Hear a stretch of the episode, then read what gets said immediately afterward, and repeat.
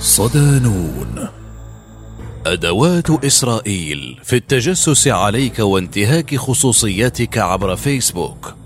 مقال لطه الراوي ضمن ملف الذكاء الاصطناعي والدفاع. تجاوز عدد مستخدمي فيسبوك ملياري شخص وهو بهذا الرقم يتربع على عرش الصدارة دون منازع. فيقضي معظم الشباب حول العالم الساعات الطوال في تصفح محتويات التطبيق وبالمقابل يطور التطبيق إمكاناته لجعل المحتوى يبدو بشكل أفضل للجمهور. كل هذا الذي نراه مجانا في الحقيقة هو ليس مجانا كما نظن. ففي المقابل يحصل فيسبوك على مناجم من الذهب الجديد وهي البيانات. الثورة الصناعية الرابعة التي نعيشها وهي صعود أنظمة الذكاء الاصطناعي واحتلال جميع مرافق حياتنا. لا يمكن لها النهوض دون البيانات. وكل ما نقوم به على فيسبوك من تفاعل سواء من تسجيل الإعجابات أو التعليق أو مشاهدة الفيديوهات يترك اثرا رقميا عنا. تترجمه الخوارزميات إلى أرقام ومعلومات ترسم ملامحنا عند الشركة. ليبيع بعدها التطبيق تلك البيانات إلى الشركات التجارية التي نرى إعلاناتها تقفز فجأة أمامنا دون تفاعل مسبق. محولا فيسبوك تلك البيانات إلى أموال.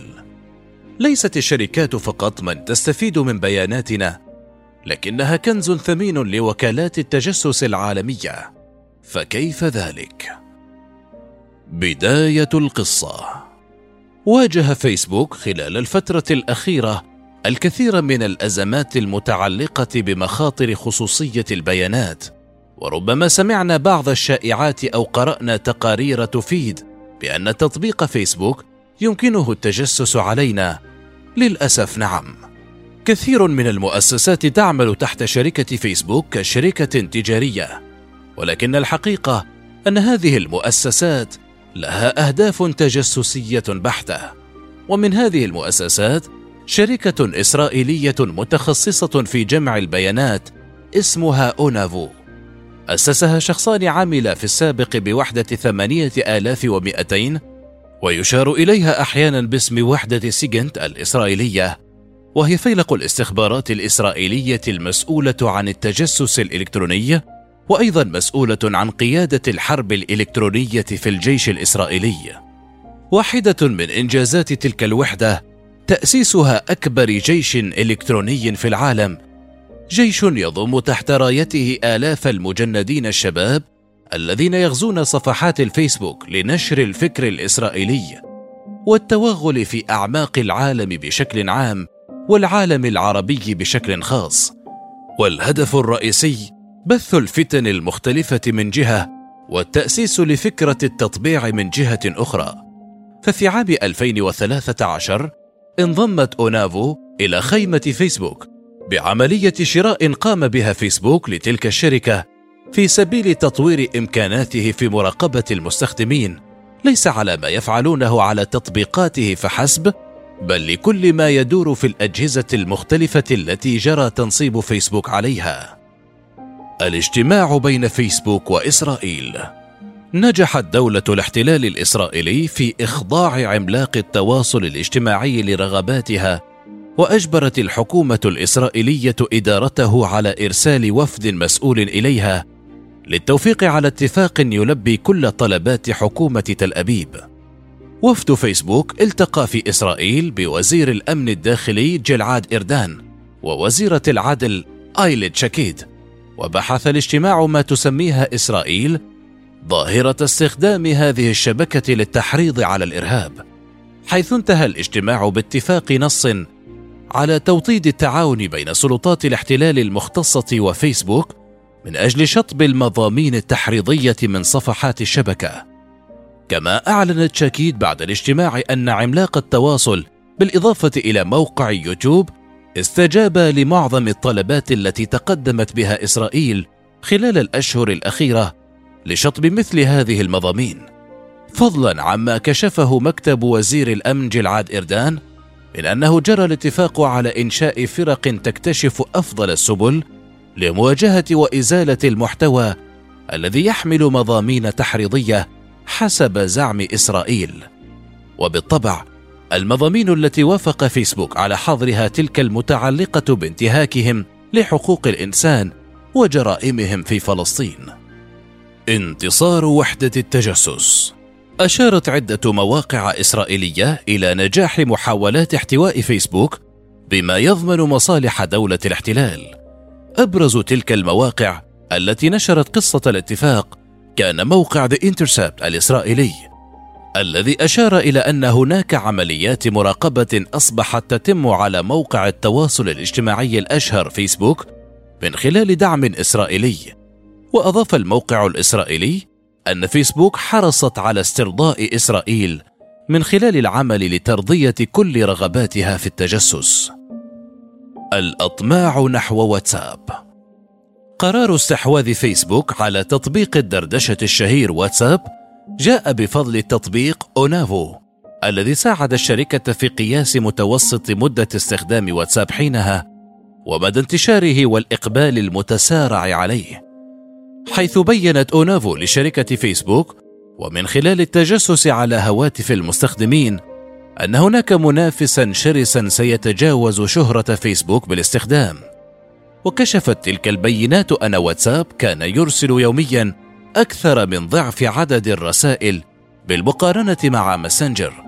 مما أقنع الشركة بشراء واتساب في صفقة بلغت قيمتها 21 مليار دولار حيث يعد واتساب واحدا من أكبر خدمات التراسل الفوري.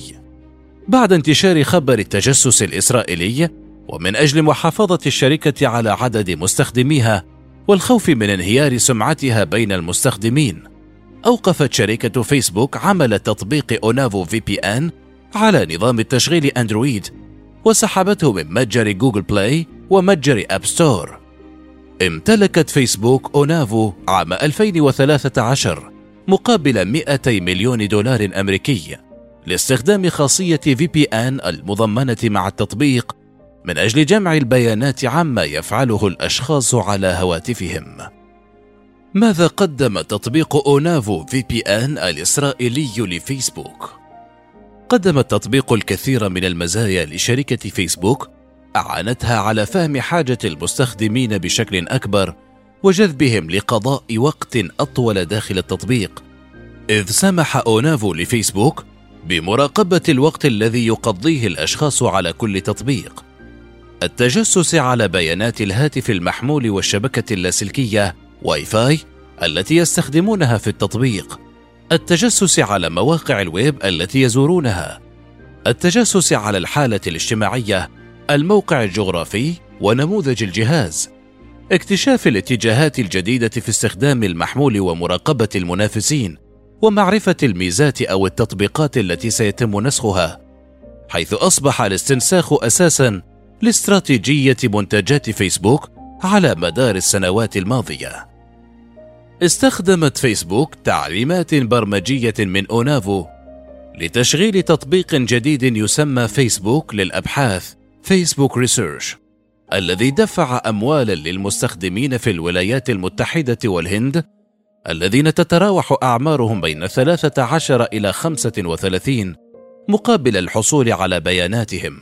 ورغم أن التطبيق أبلغ المشاركين أنه سوف يراقب أنشطتهم مقابل حصولهم على بطاقات هدايا ومبلغ عشرين دولارا فقط فإنهم وافقوا على تثبيت البرنامج. وبالنظر إلى أن شركة أبل لا تسمح للمطورين باستخدام هذه الشهادة إلا لتطبيقات الشركات فإن تطبيق فيسبوك ريسيرش انتهك بشكل واضح إرشادات متجر تطبيقات أبل. وتبعا لذلك حظرت آبل شهادة مؤسسة فيسبوك واوقفت جميع تطبيقاتها الداخلية. مراقبة رسائل الماسنجر. اعترف الرئيس التنفيذي لشركة فيسبوك مارك زكربيرغ أن الشركة راقبت الرسائل الشخصية التي يتبادلها المستخدمون على تطبيق ماسنجر الشهير وتدخلت أحيانا لمنع وصول بعضها. وقال زكربيرغ في مقابلة على الإنترنت نقلتها وسائل إعلام عدة حول العالم. فيسبوك لديه أنظمة لمراقبة رسائل المستخدمين وبإمكانه عرقلتها إذا كانت تتعارض مع مبادئه. ورغم ادعاء الشركة أن مراقبة الرسائل يبدو نبيلا بغية تطوير لغات الترجمة والخوارزميات فإن اعتراف مؤسس فيسبوك يزيد المخاوف بشأن حماية الخصوصية وأمن المعلومات عبر وسائل التواصل الاجتماعي والإنترنت بشكل عام.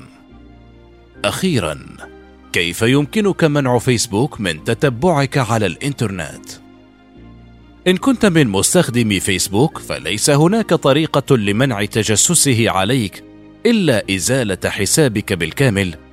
لكن إن لم تستطع الانقطاع عن فيسبوك يمكن استخدام بعض الطرق لتخفيف مقدار تجسسه عليك.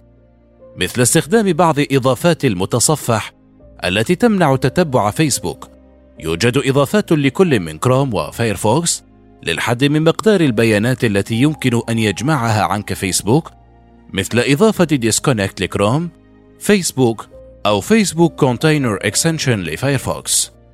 استخدام أدوات لحظر أداة فيسبوك بكسل. توجد بعض الإضافات أيضا التي تساعدك على منع أي موقع من تتبعك في أثناء التصفح مثل جوستري الذي يسمح لك بتعطيل المواقع التي تتتبعك على صفحات الويب.